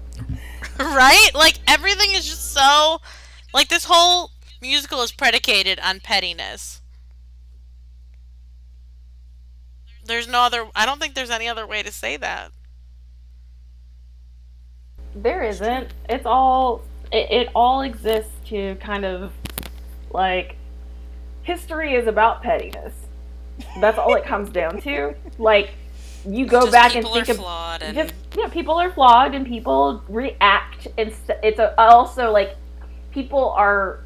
It's also about the play is also big on the reaction factor, and people that think before they that, that don't think mm-hmm. before they react. I was like, I was like, "Wh- who thought before Yeah. they reacted in this Yeah, play? that they don't think But it was they Burr react. until this last moment. Like Burr was thinking before he would act, and then he wouldn't do anything. And then he's like, "Oh, I should take some like leadership in my life," and that means shooting a man. yeah, that's, yeah, that's that's definitely where he the like place I went go. all the way to 100. He was literally on zero, and instead of making a pit stop at 50, he said, "I'm going to 100." I will go all the way to 100. You can't stop me. It's fine. And then he's gonna die. Gotta love and then he, history. and then and then time freezes, true. True. and then time freezes. Tis time true. stops. He's always wanted more time. I hate you, Kayla. wow. That was a lot. Wow. Yeah, Wow. he's always wanted more time. Oh my gosh. I um I hadn't thought of that. Really? Mm-mm. No, because I think that's like the one thing. I think it's on no, it's absolutely on purpose, but I also was like if I knew that, I forgot it. Yeah. So now it's like hitting me again cuz like there are so many of these things in Hamilton that it's just like details and mm-hmm. so you just suddenly remember them and you're like, "Oh, I forgot that one cuz I like put so many other ones in my brain." That's the one that sticks with me the most. As much as he has wished for, he's always gone nonstop, and in this moment, he chooses to slow down Mhm. and to freeze and stop and, and think and reflect. And this is not the moment to reflect. This is the moment to maybe not put your trigger to the sky. like, maybe stay grounded in this moment and no. And so he's thinking he's got all this time and he doesn't. He's always wanted the more time. And while he thinks he has it, he doesn't in this moment and he's gonna go off and die, you know, days later. Which, you know, every time I think about that, the hell back in the day, like Oof. agony of a gunshot for three days. Yikes. Yikes. Right? Yeah. And like he was in New Jersey. They had to sail him across the Stop. Hudson. You just brought up something I'm so excited about because when he was talking to his son about the duel, and he's like, "You're right, everything is legal in New Jersey." Mhm. Like, Like, I had to pause and laugh so hard because I feel like New Jersey is such a lawless land. like, Listen, Hamilton, the story is such a New York story, but also Lin is such a New Yorker that it's just like there's nothing. I mean, there are lots of things wrong with New Jersey, but there's nothing really wrong with New Jersey that isn't like wrong anywhere else or wrong with New York or whatever. But New Jersey is the armpit of New York City. It's just the right. like, Every just- region as a has New another Yorker, close right. by region that and you as a New fun Yorker, of. you just have to like rag on New Jersey. You can't be nice. And all the people who live in New Jersey like to pretend that they live in New York or like they work across the river and they work in New York. And it's like, okay, but you live in New Jersey. Everything is legal in New Jersey. that part killed me because I'm like, he's not wrong. He's not wrong. He's not wrong. Um, I've been to. I forget if I've been like on the like spot where the duel happened, but I've been like been near there, and it's just like, ugh, you gotta cr- cross that river while you're bleeding to death and like getting an infection. Oof, no. I mean, I will say this because Connie knows. So the second time that I saw uh, Hamilton was the week that my husband proposed, and Oh, we, cute. yeah, we saw it in Chicago, and then he surprised me and flew us to New York. Um, you know, where Connie and I first met in person after years of being friends online, and um, like apparently I was so stubborn because he kept trying to say, "Let's go across the bridge. Let's go to Jersey." I'm like, okay, so you've never been to New York, like New York proper before. So let me explain something to you. I'm not going across the bridge to New Jersey. I've been to New Jersey. I'm not going to New Jersey. There's nothing special about. New I Jersey. have very many There's not. because like there I have because okay so I'm just gonna be very frank about someone uh, as a Latina. My people, Dominican and North Puerto Rican, we like to settle in a couple of places. We settle in Miami. We settle in uh, California sometimes. we settle in New York, but mostly we settle in New Jersey. So I have cousins in New Jersey that I used to go and visit. I don't love to, but I did. Um, and he was like, "Oh, let's just go across the bridge. Let's go to New Jersey." And I'm like, "I'm not going to New Jersey. There's no way you're gonna get me to go to New Jersey." So he ended up proposing in front of the Alice in Wonderland statue in Central Oh, Park, so which makes sense because it's my favorite book of all time. He was trying to get me to go to Weehawken so he could propose where Hamilton was shot. Oh my god. I'm really glad that you said no He was like, to the location he- he change. he was uh, like- that he he came up with a better second plan. he was like, you ruined it. And I'm like, baby, no. I made it better. I made it better. I hate it.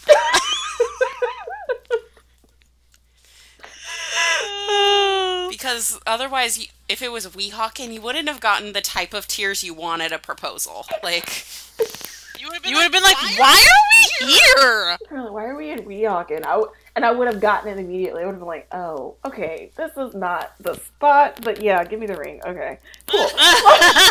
like we've been doing this long enough. Of course we're getting married, but like. I think that that was like for him, and I get the meaning. Like Hamilton is something that brought us closer together. I got him into it, but I was like, like the man literally, like his son died here, and he was shot here. Like I don't know, and he was gonna take me to the hill. I was like, okay, first of all, that's creepy. Um, also, I don't do ghosts, and I don't know what's floating up there, so that's cool. I don't want to bring uh Philip back with me, so I think I'm good. Um, in the spirit of adulterer Alexander Hamilton into our relationship. right? so yeah, I mean, like as much as I love Hamilton, it's like that's that's a too far.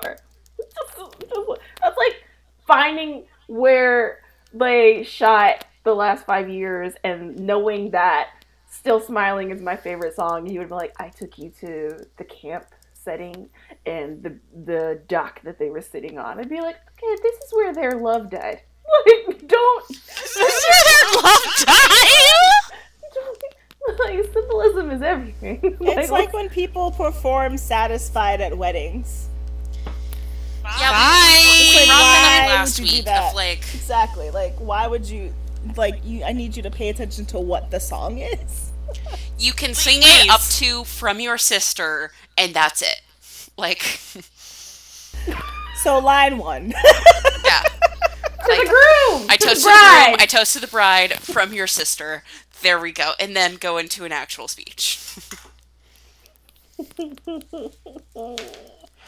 Whoo boy. Yeah, my dad did that at my wedding. He definitely said to the groom, to the bride, and I was like, "Oh, don't sing." Just like, and and I couldn't see Connie. I couldn't make eye contact. So I was like, "Please, please, please." Like, have, have thankfully did not. So. like have my back. Please don't don't let this happen. But Was I supposed to tackle your dad if he did? Because I wasn't prepared for that. Just so you know. I think I don't know. I think you could have been like a really loud, awkward laugh and been like, Mm. and then just like let it kill the moment. Yeah. Let it kill the moment. that in advance. So you know. Yeah, that's fair. But I mean, like, I think that's what's beautiful about the show is that it has managed to like manifest in other moments in everyone's life when it comes up, and I think that that's what I'm always going to be grateful for, even though I did not get. Um, I, I, we did not become engaged in Weehawken, which I am very thankful for. God bless. Small victories. Take the wins when you get them. Fair. Right. Right.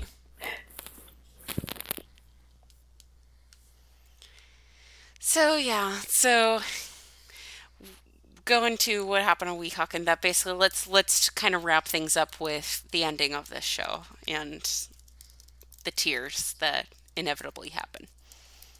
True. It just it wraps it up so beautifully in that it really is just cuts to the core of what it is with the show. And once again just hearing that number one more time makes me all the more irritated by people trying to make like discourse happen.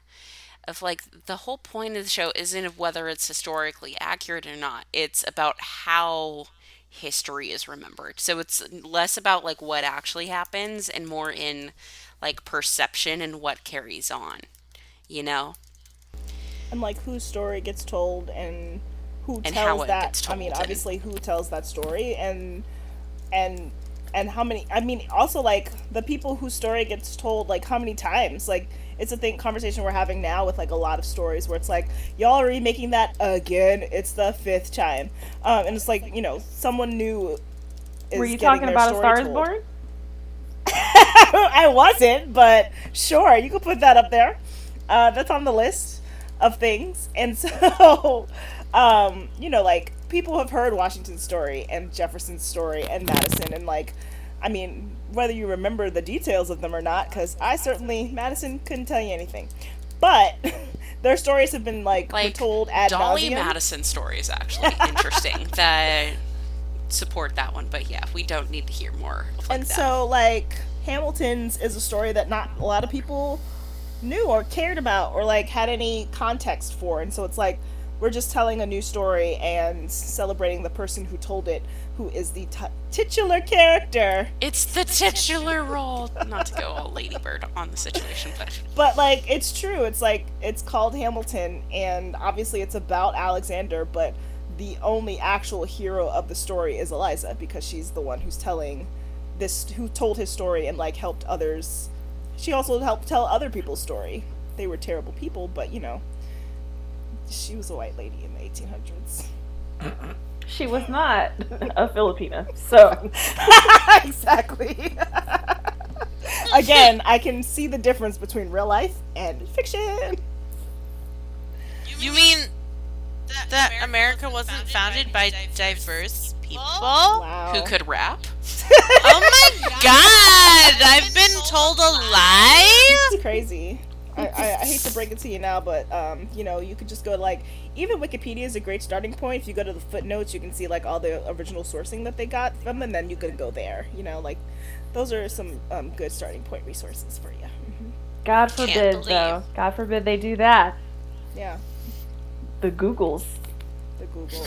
will keep you out of trouble every time. it's like I'm so sorry that teen white teen girls are like making weird Hamilton memes and weird Hamilton fan fiction, but like Oof.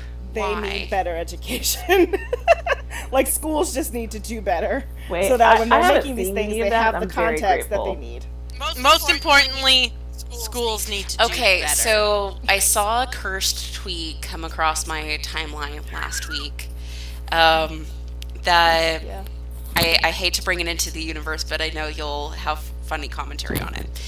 Because you know it's been the joke of like every day I thank the Lord that um, Hamilton happened after Glee ended, but someone's like. Glee may be done, but Riverdale is still on the air, and I was just like, no, No. just do not. No. Do not. No, no, no. No, no, no. To be, To be fair, though, that's like the biggest thing that people have a problem with with Riverdale is like, God, we're doing another freaking musical number. I don't care. Like I don't care. And there were pe- there are people who will literally fully skip the one musical, like full musical episode a season, specifically because they don't want they don't like it at all. And I have very often tweeted about my dislike for Riverdale musical numbers. I'm like, okay, I'm bored. I didn't sign up for this. If I wanted this, I would have watched Glee all over again, and I don't have the heart to do that. So please stop. I'm currently doing that right now, so it's fine. Oh, I don't have that kind of emotional capacity. Kayla's a I- masochist. I don't at all, uh, by by any stretch of the words, have the emotional capacity for it because I definitely got to the Power of Madonna episode where Naya has her first feature vocal earlier and was like a puddle. Um, however, um, I think that that's like why that show worked, you know, because as it was very aware how corny it was. Right, right. whereas Riverdale, they're like they're just like throwing in like slapdash musical numbers, and I'm like, no one asked for this. Like you got No one wants it. please, for the love of God, stop stop. Like, Glee totally made fun of it. They got John Stamos to sing Afternoon Delight. Like, they were very much aware that, like, oh, this is kitsch. Like, at its, like, oh, they were going for full camp, like 90% of the time. and I think that that's why it works. But even as like, and I get that, like the the thought of a Hamilton, like some I, I've seen the tweets. I I think there was another one from like last year where someone broke down the entire ep- Hamilton episode would look like, and I was like, no, like I'm so sorry, like no, But like, Ham- I mean, Riverdale isn't stupid enough to do Hamilton. I mean, It also wouldn't fit at Al- all. also, like, fortunately, context. Hamilton's too expensive, and now that Disney owns it, it's Right. untouchable. So I mean, like the last one, like also they're, you know, Riverdale's trying to be like gritty and whatever, so they've done like Heather's and Hedwig, and you know they're trying to like be like the more I think they would have done it by now. Right, right, but I don't think they, but it wouldn't have made sense for them to do it. You know what I mean? Like it wouldn't have fit the aesthetic of the mm-hmm. show, which which whatever that is, with at all. Yeah, they'll find a way to put satisfied in there which that would um, and i remember that from the thread of someone like spelling out the entire glee episode they were like and amber p riley would murder satisfied i'm like Which- absolutely I, I that's Well, yeah, valid. for and sure. I would still be okay if she ever got casted at some point. But yeah, I I definitely speaking of like just the like celebrity fan casting and stuff. I know we briefly touched on last week of like Jordan Fisher submitting. He's like, "Hey, I could play Burr too, since you know he's played Lawrence and Philip before." But But also, he should just play everyone. Like, just give me videos where he just does all of the roles. Like, just sing snip. I'll take snippets. I mean, I want the whole thing, but like a snippet of Satisfied, a snippet of One Last Time. Like, just give me all of them. But anyway, back to your point. No, I, I was just throwing out a little, honestly, just for you, Connie, of just some Jordan Fisher appreciation. Because, yes. And I hope I delivered because I immediately interrupted you. Said, let him do more. I, I teed the shot, and although I know sports analogies isn't the right, this isn't the right forum for that. So, it's not. i uh, will It's not. yeah i will Sports. say the only and it's funny someone's like so who's like the only non-black or non like uh non-POC that gets to like you would want to see do one of the main roles. I'm like, honestly, if I could have Katharine McPhee do Burn, I'd be the happiest person in the world. I, I could see it. It would be very heartbreaking. um, but she's the only one um, that I would like kind of like see within that be able to do it well. Um, but yeah, I I don't really have a. I think Yeah, there's some where it's like, I don't need you to play it. If you could just perform it at a concert, that'd be great. Yeah. Like, t- to hear Shoshana Bean do Burn would be awesome. Like, yeah. But I, I don't need you to play it. Oh, oh th- yeah, that's like when you I- get, you know, I- I like wish- really fun Jeremy Jordan stuff, and you're like, oh, oh. I'm okay. I'm okay with you just singing it. You didn't have to like be in the thing, but I really appreciate the song. Yeah, it's kind of like what Kristin does whenever Kristin Chenoweth, whenever she like releases something, she's like, "Oh, here's here's what I would have done if I'd done it on stage," and I'm like, "Great, keep it on the." That's album." all we needed. Like, so I think like John Mulaney can't exactly sing, but if he did play King George, I, I feel like it would. but it would work. He should do it on the sack lunch, the new uh the the sack lunch bunch. They're doing Yes. another one. Because he wouldn't have to. s- I feel like he could pull it off without singing. I just feel like he could. like I'm thinking about it, and he's just gonna walk out there and just do it as a comedy set. That You would actually be say. really great. The price of my Everyone, everyone, come along. La da da da da. da da da. Da da da da da da. John Adams. Everybody. Yeah, John Adams. I haven't heard of that name. Be like, oh god.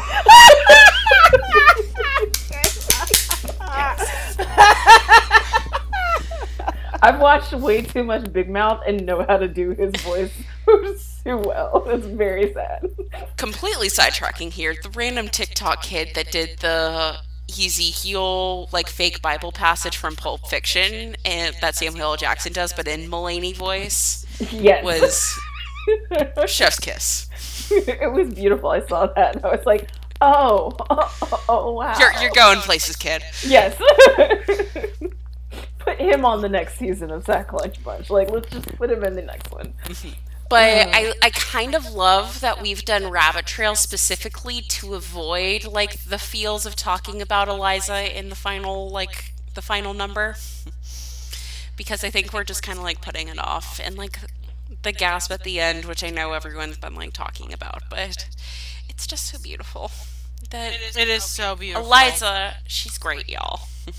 and I know, like, you can just keep, like, uh, as far as you can go on and on, uh, as far as just, like, what an interesting character she is, of just that I appreciate showing a, like, quote unquote, like, softer character, but that she still has, like, such fortitude and strength that, like, just the enduring spirit that I know, I think Connie, you've made like Leia comparisons before, but it's an archetype that it is just like super fascinating and just it's inspiring as far as from my personal standpoint. I like the characters that I draw to generally do inspire me as far as like to be a better person and to like take stuff from them to like improve myself or like recognize that in myself. And so um that's why like Eliza's so great. But Yeah, I um wrote wrote a thing five years ago uh, when Hamilton came out because I hadn't seen it yet, and I was still like, I'm gonna write an essay about Eliza Hamilton, and um, basically like how she's the hero of the show and everything. And the thing about Eliza and like even characters like Leia is that like my grandmother is that character. Like she's someone who suffered like so much loss and like betrayal and has like lived such a long life um, and sort of just like is the the matriarch of my family and all that stuff. So it's like I was looking at Eliza like, wow, this is literally my grandmother. like the way that she lives her, you know, like is this like quiet force and you know has deal, dealt with people betraying her and you know family loss and all this stuff and it's just like Eliza, the orphanage. I can't tell if you're laughing or crying, and that's kind of the point of it's both. And I like, just like I think like the gasp is like the perfect thing to end it on. it's unless and I think that that's like what's funny is uh or my sister texted me and she's like uh, okay so we've listened to the soundtrack uh nice head a nice heads up would have been like the gasp at the end it's like why would I ever tell someone that. Like it I I remember like gr- grabbing my uh at the time boyfriend's hand like oh crap. Like that would and like I gas like I gasped and I like held my chest and was like oh these are emotions that I like excuse me. Like how very dare like I'm sitting here like oh it's gonna end and it's gonna be very beautiful and it's the last note and I've listened to the whole thing before. And then she gasped and I was like oh no. And I like that it's it's very ambiguous. They don't ever tell you what it's supposed to mean, and oh yeah. And I love that. I love that people have been trying to guess.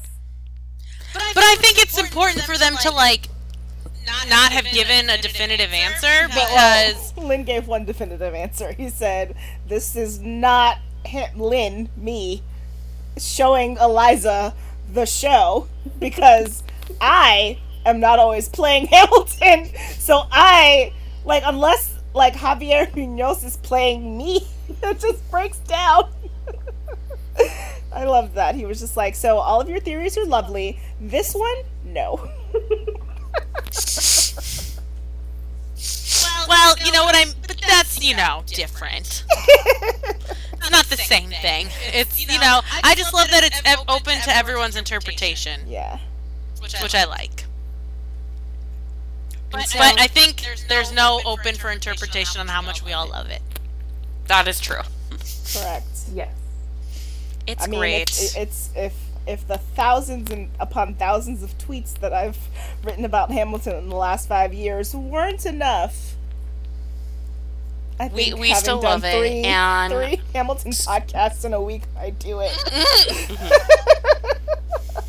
Mm-hmm. It's fine. and super thankful that like the accessibility as far as that it is on Disney Plus now that we can just revisit it whenever, and so that's Exactly. amazing. And so, um, I think that concludes our Hamilton chat. As far as between both episodes, we're only about an hour longer than the show itself of how we've talked about it, but It's That's fine. not true. The other one is like act. Oh, The other The one- our, one is our, two act, hours. our Act One episode was two and a half hours long. okay. Well, like we were we were almost the whole show with Act One. okay. Okay. We brought up the starting notes 45 minutes into the show, but yeah. So not great. which was great. Um, but thank you, Connie and Kayla, for coming on. It was lovely, and we'll have to have you back on at another point. Um, is there anything either of y'all want to promote, or Um, I would like to promote the end of fireworks because. Yep, there it is. Oh my god! There it is. It's July 15th. That was the most amazing timing I've ever heard in my Well, 'cause I life. was- Oh my yeah, I, god. paused- I muted myself and it was still going, and I was just like, "Well, let me just see if it." Oh, there it is. Yep. Um, but you can find me yelling about fireworks uh, two weeks after Fourth of July over at Constar24 on Twitter and most places online.